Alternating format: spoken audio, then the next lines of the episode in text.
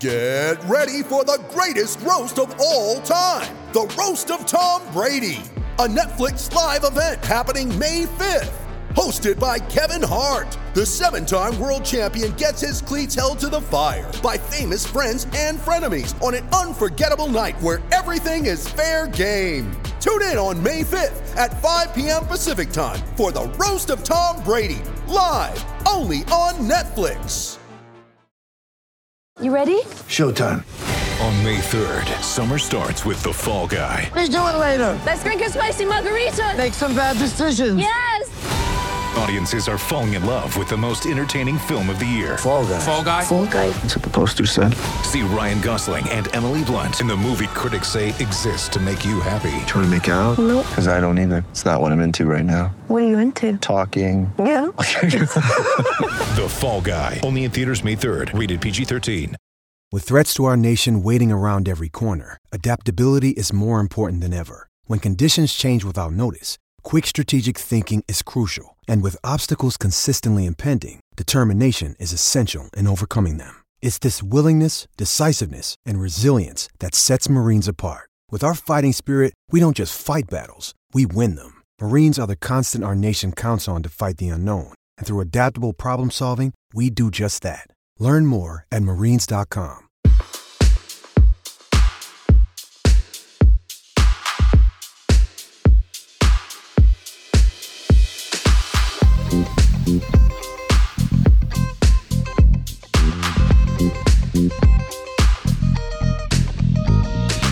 everyone, Jon Wertheim here. It is this week's Sports Illustrated slash Tennis Channel Tennis Podcast.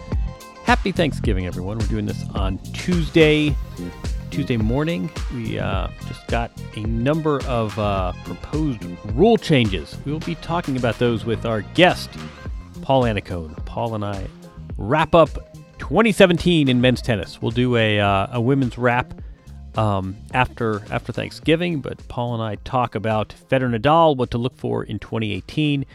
Good talk with a uh, longtime guest.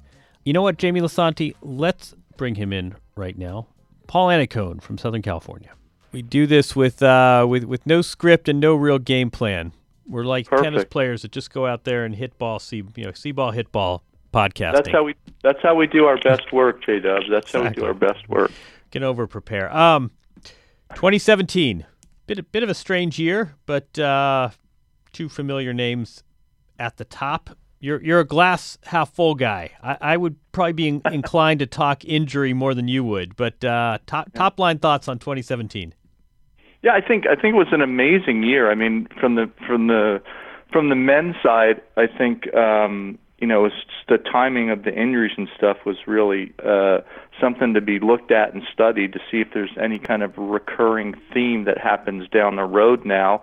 Um, it's interesting because Roger, when he was asked about it at the Open, kind of said, "Well, everybody's just getting a little older now," and I think you know that might be something to do with the injuries, but to lose you know Novak and Stan and Andy and Raonic and Nishikori, I mean that that's a, that's a lot, and and so it's very interesting that the two guys that managed to have a, the best years were the old was the old guard, and and a lot of that is because both of them know how to manage their bodies so well. Um, but when you look at it, I also find it really interesting because Rafa now at the end of the year, starting the year, the year's rigors are starting to show up in the knees, and and he he played a lot of tennis this year. uh, Roger, right. You know, Roger obviously played less, but knew how to and knows how to manage his schedule so well. So the first part is just the participation, the fact that Nadal and, and Federer were the stalwarts, and the second part is at their age they dominated. I mean, it's just unbelievable to think that they split all four majors and they both had just ridiculously good years. So I find that exciting, but then you cap off, you sprinkle in just a little bit of tomorrow's stars now when, you know, to see Grigor win the year-end championships without losing a match, to see Grigor win his first Masters 1000, and then you see the big splash that Sasha Zverev had. Um, it, it does it does make tomorrow exciting with those new, with those new guys, but you wonder are Federer and Nadal ever going to get old or bored? Yeah, exactly. Um, no, I mean health is health is the big wild card, but you look at their level of play. I mean, I think Dimitrov finished at number three, but Zverev Zverev was number three in the world entering London, and he didn't get to the second week of a major, which right. to me says a lot about just how far above the rest of the field the number one and number two guys. Were you um, a, a year from now, are, are Federer, Federer, Nadal, Murray, Djokovic, are they all in the top five? I would think so. If they're all four injury free, I would that th- those would be my bets. That those will be four of the top five. And you know, it's interesting because you made a great point there, John, just about you know Roger and Rafa. Look how far ahead they are, and then you have Zverev who didn't do you know didn't do well in the majors, but won a couple Masters 1000s, thousands, and then Grigor kind of splashed on as well if you take out Roger and Rafa, what is that? What is that analogous analogous with? It's pretty analogous with what is kind of happened on the women's tour, right? No Serena, and then there's a lot of people kind of jockeying for position. They're all, you know, they're all fighting to try to get that stability and consistency to try to grab that mantle while Serena was gone, and no one was able to do that. You know, there's a lot of very good players, and none of them were consistently great and dominant the whole year. And I see that as probably the trend that will happen once the big four, if the big four ever start to dissipate. You're going to see guys that are going to try to figure out how to dominate. And that's why we get so spoiled. You know, you get so spoiled with all-time great athletes that are able to do this week in and week out. I mean, I was watching this weekend watching Grigor uh, in particular, and and um, uh, Goffin to a lesser degree. Earlier on the week, Goffin was nervous, but in the weekend, Grigor was really trying to manage his environment so well. He hasn't been there, and so you know, second serves in the middle of the box, unforced errors at big moments. And he showed us that he's human, and Grigor found a way to win those matches. We're so used to Rafa and Roger and Serena, uh, you know, at these big moments, hitting balls millimeters right. from sidelines, right. coming up with aces in these huge moments. It is so hard to do that, yet we've been spoiled for over a decade with it. And so now all the young guns are going to have to deal with that, whether it's you know whether it's Grigor or Simona Halep or whomever. Once that mantle, once there's a little bit of a vacancy on that mantle, it shows you that there's possibility. Then the nerves jump in, and you see what happens. It's so tough to manage. So I was really impressed with Dimitrov's ability to fight through that and find a way through. And also, it made me a little bit nostalgic and very appreciative of the Nadals and Federers and Serenas that are able at these big moments to just paint lines and trust it. It's it's really an amazing skill. Let me ask you a philosophical question, and uh, and then we get back to uh, to X's and O's. Did did you happen to see Ryan Harrison's prank video with Dimitrov? I did. Yeah, I did see it. Yeah. So so you know what what really struck me about that is if people haven't seen it, they should. Ryan Harrison is uh, basically orchestrating a, a, mock interview, and the questioner is asking Dimitrov ridiculous questions about uh, his modeling career, and he's making him sing. And Dimitrov is fielding these absurd questions and is too nice a guy to give the guy a funny look and is trying to make the best of, of an awkward situation.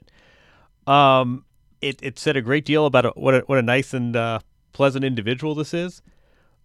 But do you, yeah. do you do you see any? I mean, we sometimes I, think this notion of like is so and so too nice is is crass and, and, an oversimplification. But someone asked me recently. They said, "What's the biggest controversy in tennis these days?" They, oh, you know, we got LeVar Ball, and we've got Draymond Green versus Cuban, and we've got anthem protests and Jerry Jones. They said, "What what does tennis have that's sort of making heat right now?" And I really had to think about it. And I guess you know Nick Kyrgios tanks a match every few months, and Sharapova's, right. but very little in um, in, in sort of the, the beef slash heat category. Um, and, does tennis mm-hmm. need this? And in particular, if if you know, Grigor Dimitrov is being put in this awkward situation and is too nice a guy to uh, to, to call out an interviewer asking him to sing Backstreet Boys, uh, what, what what if anything do we read into this? That's a great. That's a great point, and that is typical Grigor. He's such a nice guy, and and and he's so I mean, willing to put himself out on the line a little bit. And you're right. And we see with great athletes, they get look. You've seen it more years than I um, have, John, but athletes get tired of interviews. I mean, you forget that every day they're in interview rooms, and some of the questions they get asked, you kind of shake your head at. And so when you see Grigor able to respond like that with a kind of a, a little bit of a wry smile and not really get his feathers ruffled, that does show you how nice of a guy he is. That's number one. Number two is I'm a little bit. I, I actually like to celebrate uh, the fact that there isn't a lot of conflict. I, I don't think, you know, I, I, I guess people, some people like the fact when there is extracurricular kind of conflict or dispute, but look, we're celebrating historic runs in the sport. That that to me, I love that it dwarfs anything else. Number one, um, I love that the the, the celebratory um, environment of what Serena has accomplished is going to try to start to build on in January, and what Roger and Rafa are doing are, are so monumental that it kind of dwarfs anything um, that's going on. That's the first part. The second part is, hey, guess what? Maybe our sport's actually in decent shape compared to a lot of the other sports in terms of what else is going on. I, for one, like to celebrate sport for sport. Um, I think in our world of instantaneous access to all the you know to all the new news and the the twitters and the snapchats and the instagram everything everybody has opinions about everything every 5 seconds so it's very easy to get drawn into a conflict i actually love that tennis right now is for the most part above that and it's about what these great athletes are are accomplishing so i love that i for one don't need the conflict myself if i want to do the conflict, I'll just turn on the real news or I'll read some po- political stuff or whatever. That gives me plenty of conflict to deal with. I like to celebrate the art of sport and what the great athletes are able to do. So I, I like that. Just have to follow our our president hasn't tweeted about tennis once. We've gotten Marshawn Lynch and Jemele Hill and uh, the Golden State Warriors. Um, no, I mean I, I think I think we've talked about this as well. It, it, it's sort of top down too, isn't it? I mean, when Federer and Nadal played the Australian Open final, and the first thing Federer says is, "I wish it had been a tie." And I'm so honored to have been here. And Rafa's made a great comeback. I would have been okay even losing this match. hmm That um, that impacts the entire culture. I would I would submit. Right, and and and the the the ironic thing about that is I actually believe that, knowing Roger as I do, and and I I think Rafa would have felt the same way. They both, you know, they they pride themselves on emptying the tanks to compete, but that doesn't override the general respect and pragmatic view of the environment that they're in, and they understand and appreciate and truly get what each other does and has done. So I believe both of them feel that same way, and they both, because of their, for lack of a better term, kind of blue collar upbringing, just realize how fortunate they are, and they cherish it. They love it. So I think I just think it's a I think it's Wait, a blue, great blue collar upbringing or white collar upbringing? I think they're more I think they're more blue collar. No. No, it's interesting. I mean, I, I always thought one thing that was interesting is I, I don't think they act entitled, but I think the fact that neither of their families' financial stakes were riding on whether they won tournaments was more of a, a benefit than an impediment. And there Well, was a certain yeah, but I mean- stability in place there that, that you don't always see with other pla- players and other athletes. Yeah, I mean, I'm- perhaps I'm wrong, but I think they're just. I mean, I think they're middle class families that that that weren't, like you said, incredibly entitled and incredibly affluent. And I think beyond the the kind of evaluation, the financial evaluation of their state of being, the morals and ethics that both of those guys were ingrained by their parents and their families were pretty. I mean, they're pretty damn grounded, and I, I love that aspect about them, and it gives them an appreciation for the highs that they've been able to achieve. In other words, their feet are their feet are truly on the ground, but their accomplishments and their heads are through the clouds in terms of what they've been able to achieve. So I like that balance and the perspective they both bring. I would say one of my favorite moments in sports was the the 2008 Wimbledon final. when the, the 2 mm-hmm. the two families sit like my, my daughter plays softball and like you don't want to confer with the other families of the other team and everyone sits on opposite sides of the backstop. This is the Wimbledon final and the Federers and the Nadals are sitting next to each other and they're all hugging after the match.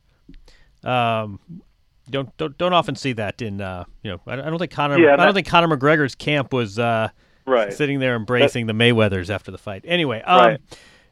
let's uh, all right. Let's let's do 2018 stuff. You you think uh, Murray, Djokovic, Federer, and Nadal are all top five players a year from now? I, I would think so, you know, unless there's an injury issue, and I, I still don't know how healthy. Look, I saw some of the Andy Roger scenario, uh, their their exhibition. Right, I, I don't know. I don't know how healthy Novak is, and I, I'm not saying he's not. I just don't know, and I don't know how healthy Andy is. But I tell you what, as soon as you start out and you start playing three out of five sets early on, especially, you know, with Yeah, their style of exactly. right, right. with their style of play, you know, it's not like they're going to be hitting a million aces, getting a lot of free points. They're working hard from day one. So we're going to see how healthy early on they are, and and, and if they're healthy. Yeah, they're great players. You know, great doesn't. I've said this before. Great doesn't just stop. You know, especially at their age, they're not all of a sudden great anymore. So there's no reason why Murray and Djokovic shouldn't be right up on that platform at the top of the game with Federer and Nadal next year. So num- number five in our top five, the player with whom you have a relationship, Stan Wawrinka. We have you mm-hmm. know, Zverev and Dimitrov are in the top five right now. You know, Jack Jack Sock has come on strong. Who who's who's your fifth player in the top five? Who, Well, who's the, who's the best know- player outside the big four? Who's uh, going to make his mark in 2018? Well, I think the person to deal with, in my opinion, probably is going to be uh, Sasha Zverev. Um, I, I don't, you know, Stan. I think just started hitting a couple weeks ago. Um, he had a pretty significant surgery in September, um, and he's great. And he's, you know, he's won a few majors, so he can definitely get it back. I, I don't I don't see any reason why Stan's not going to be up there as well. But I just think Sasha Zverev, you mentioned where he is, and oh, by the way, he hasn't done much in the majors yet. Right. And so, what happens when he does do that? Which I th- don't see any reason why that won't be 2018. Um, you still, you know, he's my, t- he is my. I would lean slightly towards him, but then you throw, you know, Stan and I, I would throw Stan and Grigor right there, right with them to see those two. Jack, Jack to me has top five talent, but he still has kind of top 20 inconsistency. Right. And so, Right. you know, unt- until he, you know, until he's going to have spectacular weeks, but he, as you've seen with his schedule this year, Jack has a little bit of uh, a lower bottom once in a while, and he can get in a little bit of a rut. And when he manages that better, he's top five. Jack Sock is awesome, and we've seen that the last couple weeks of the year. So I hope Jack starts next year like he finished this year. If he does that, we're going to be talking a lot about Jack Sock next year. What do you think? Going back to Zverev, I mean this this terrific year. This is someone who two three years ago he'd been pinpointed as a, a future star. And he's already again he's got the number three in the rankings. But those results in best of five matches, um, you know, lost in the you know he wins. Uh, you know what, what did he? He wins Rome and then loses uh, first round of the French Open. Decent Wimbledon. I I I'm, I don't have it in front of me. I, I think he lost to to Borna Coric second round of the U.S. Open. His record in best of five matches at majors is not his record in best of three matches in conventional tour events. How much does that bother you? Is that um, physical maturity? Is that a focus, emotional maturity? I, I think we take it as an article of faith that this guy's going to win majors one day, but boy, did his performance at the four majors in 2017 uh, that that was not worthy of his play the rest of the year. Yeah, I mean it's it's kind of an interesting it's an it's an interesting debate for sure, and then we've we've talked about it. You know, we've talked about it a lot on uh, on on the TV this year and going through all the different matches. And you know, look, you you mentioned it. He he's had you know he's had a he's had a rough major, six and four in majors, twenty one and seven in Masters one thousands. Um, and and you wonder why that's happened. You wonder why you know he's he's had those losses. Um, but I, I think it's part of it is maturation. I think part of it is you know starting to get and more physical maturation. I think mentally and in terms of strategy, he understands um, you know shot decision and he understands his game extremely well. So I, I, I'm not worried about his game. I'm more worried or keeping an eye on the physical kind of development and consistency. And I think Jez Green is going to get him there. They've had that five year plan, and I think this is just finishing year three. So he's probably rounding the corner to get that level of play to go through five sets. I mean, if you look at his look at what he did in Australia, where he lost, you know, where he lost to. Um, To where he lost Rafa, to right? Rafa. You know, he lost to Rafa out of basically fatigue in that fifth Yeah, set. exactly. So right, right. there's no reason that's not going to change. Um, I'm not worried about it at all, John. I just think it's now about trying to peak and play your best tennis at the right moments. And I think with uh, Juan Carlos Ferrero in his corner and Jez Green and his dad, he's got the right setup. So for me, it's not if for him, it's just when. What uh, you know? What you you brought up the name. Let's let's dwell here for a bit. Juan Carlos Ferrero. Um, interesting coaching choice. Wh- what do you think about um, players that hire coaches who do not have the style and, and you know to some extent the temperament of the player? Is is it help to have that? Is that is that you know every athlete says, don't- listen, I want an agent who's nothing like me. Or, or Mm-hmm. do you? I mean, you know, Boris Becker played nothing like Novak Djokovic. Their record speaks for itself. Or do you think it helps when it's it's Edberg Federer? No, I, I think people, you know, I, I never understood the part that you just said. I mean, the part where people said, "Oh, he plays like me. I'm going to have him coach me."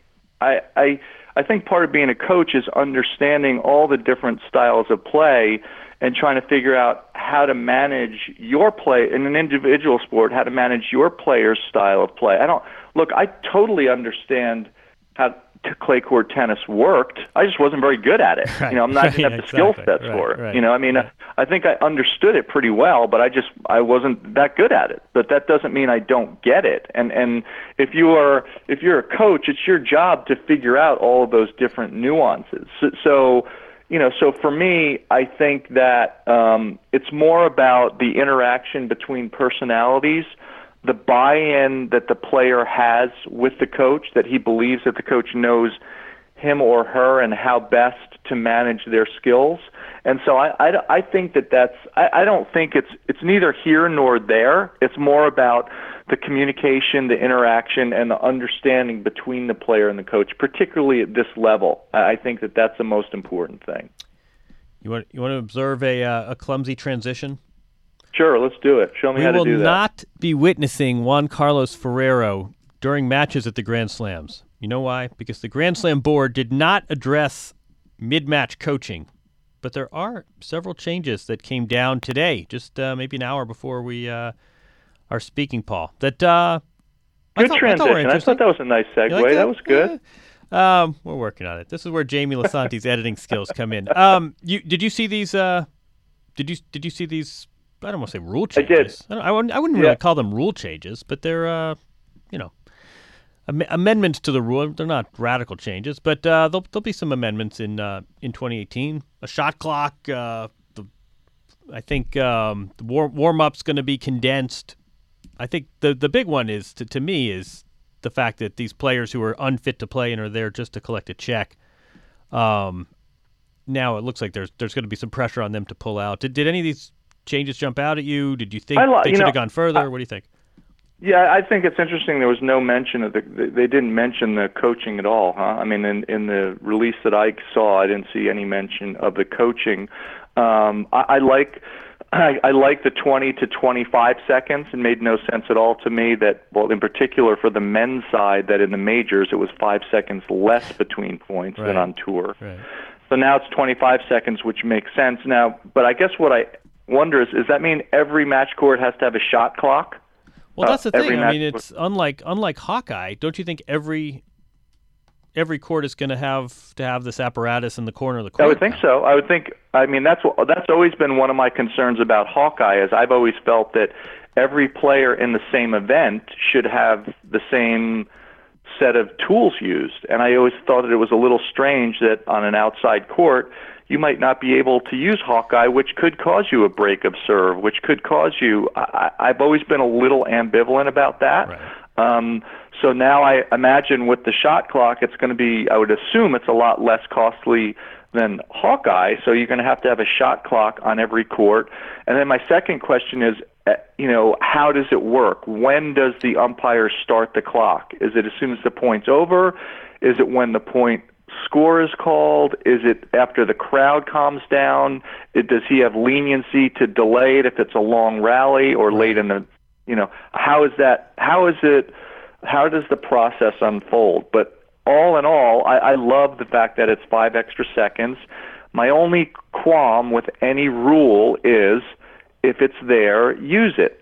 That that's why I always had an issue with the 20 second thing. If you're going to have it there, use it. You know. Um, so if they have that, use it the right way. Um, the other stuff, you know, the the warm up stuff, I guess I don't know. I don't. What's different about that? Are they just trying to make sure people don't walk on and off the court? Um, you know, they're they're trying to adhere to everything.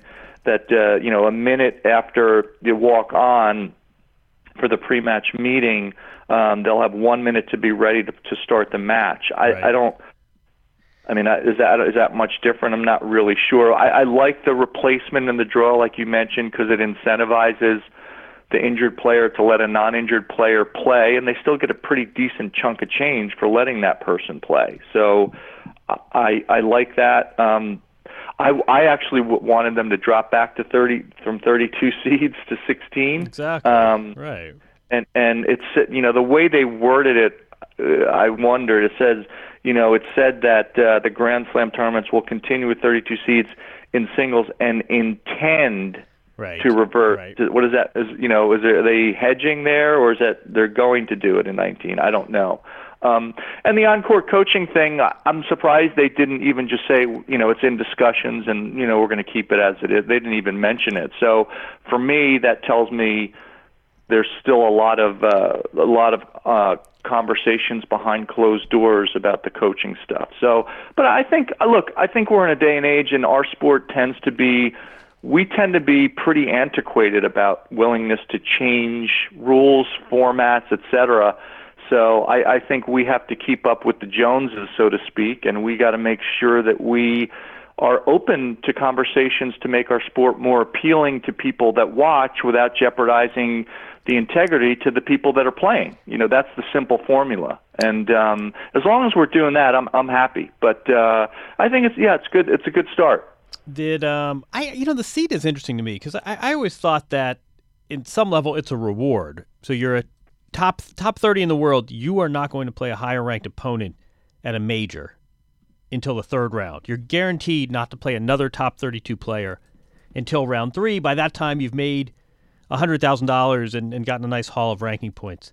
It doesn't make for great matches in the first two rounds.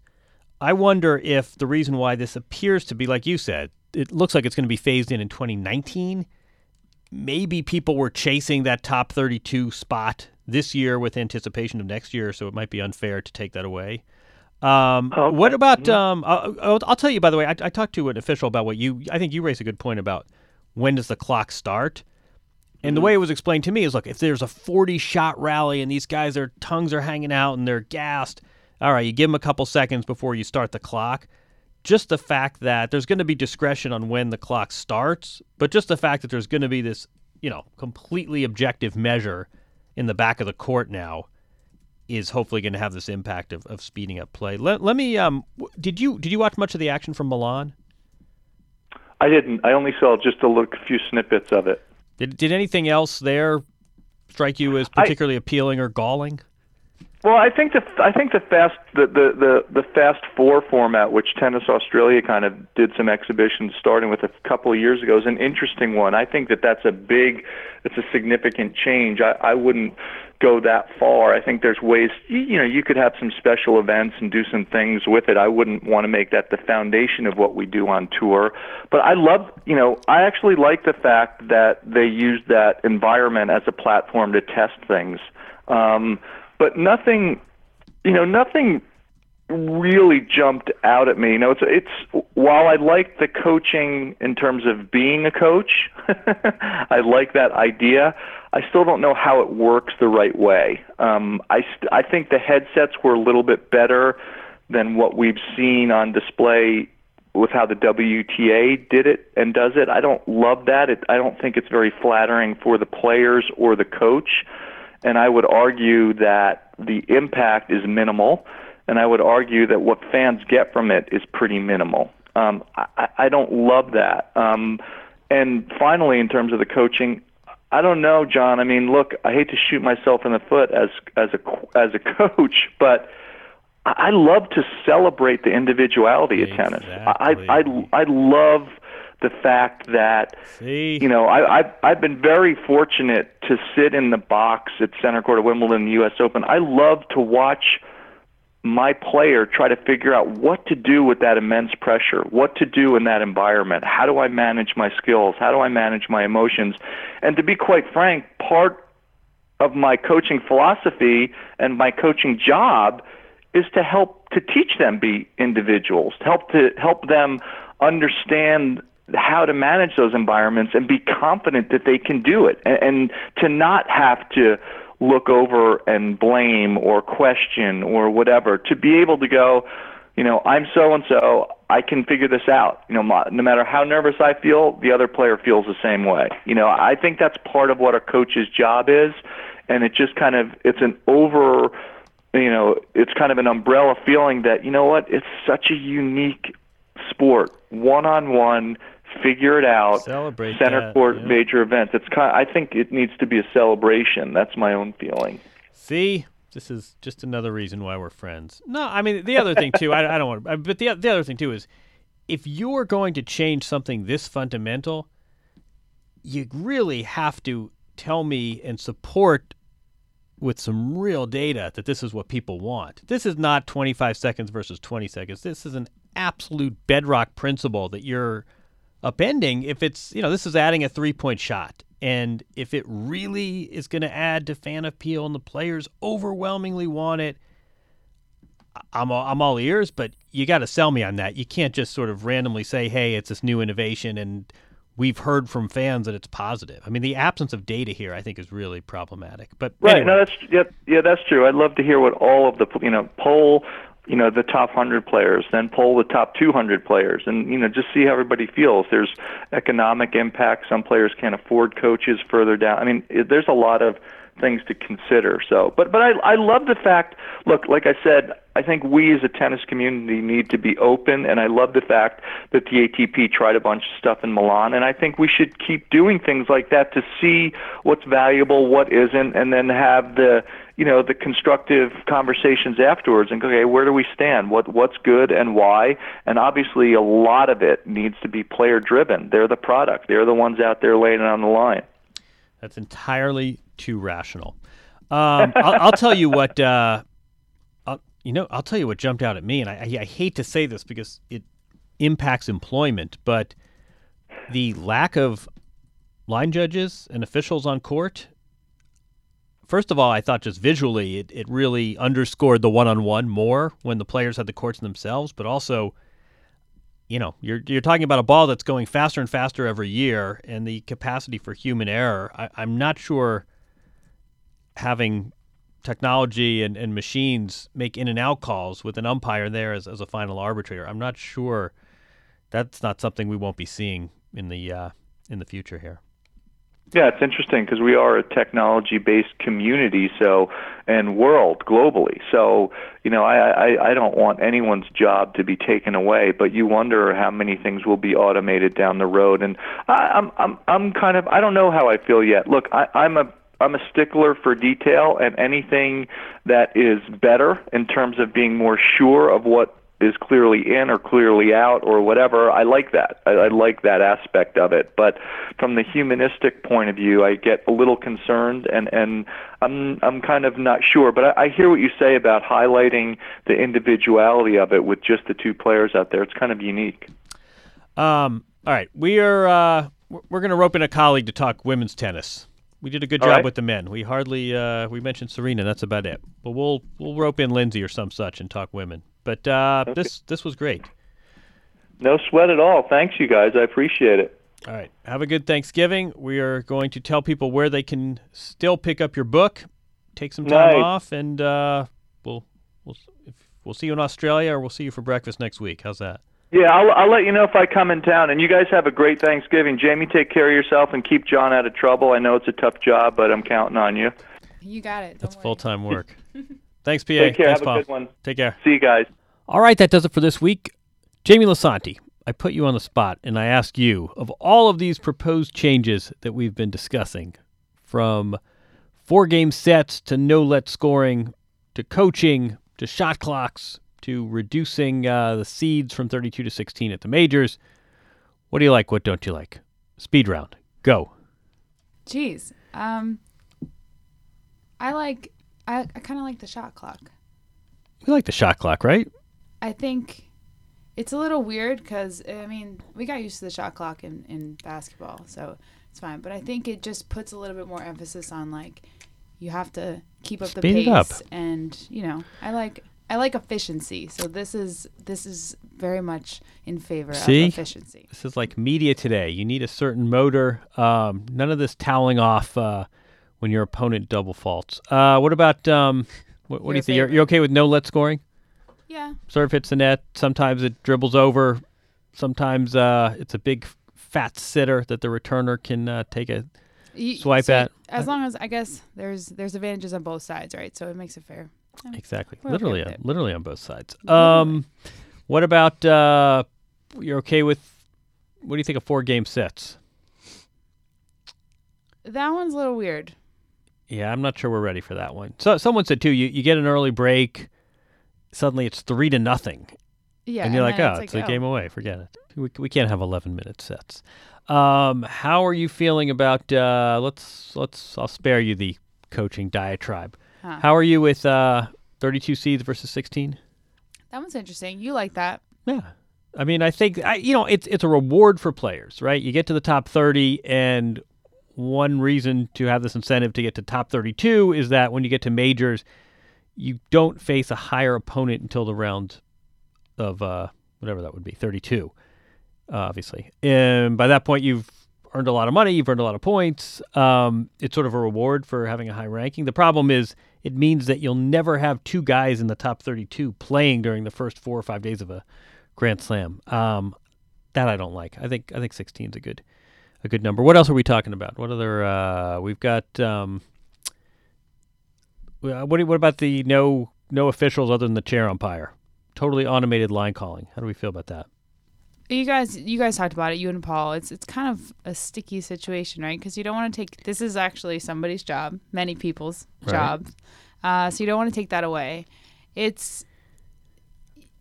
It seems like the one sort of thing about tennis that makes it a little bit different than some other sports in terms of you know officiating and, and rules and, and replays and things like that um, you know you have these people that sit there they kind of are the only ones that can speak out uh, you know during the quietness um, you know maybe just as a a ref is the only one that can throw a flag or something like that um, kind of it's a little weird for me Oh, you're softy. I can't. One of my great pet peeves is when you're watching baseball, and every single person, the fans at home know whether it was a ball or a strike, but the umpire, the pitcher, the catcher, the batter, the four people most intimately impacted are left to uh, to, to human eyesight and human error.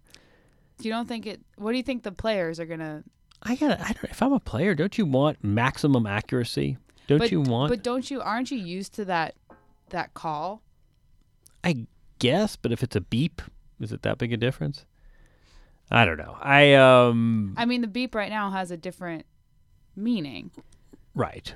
So then you have to reprogram yourself, and for Yeah, but these players are just still. so I think you're you're a machine. You're you're operating on on feel and and muscle memory, and that includes what your brain remembers and thinks. So you just told me you were efficient. Don't you want maximum yes, accuracy yes, and yes. minimum human Agree, error? but I'm saying it, no, I know what you're saying. It's um, I, it was visually. I thought it was kind of cool too.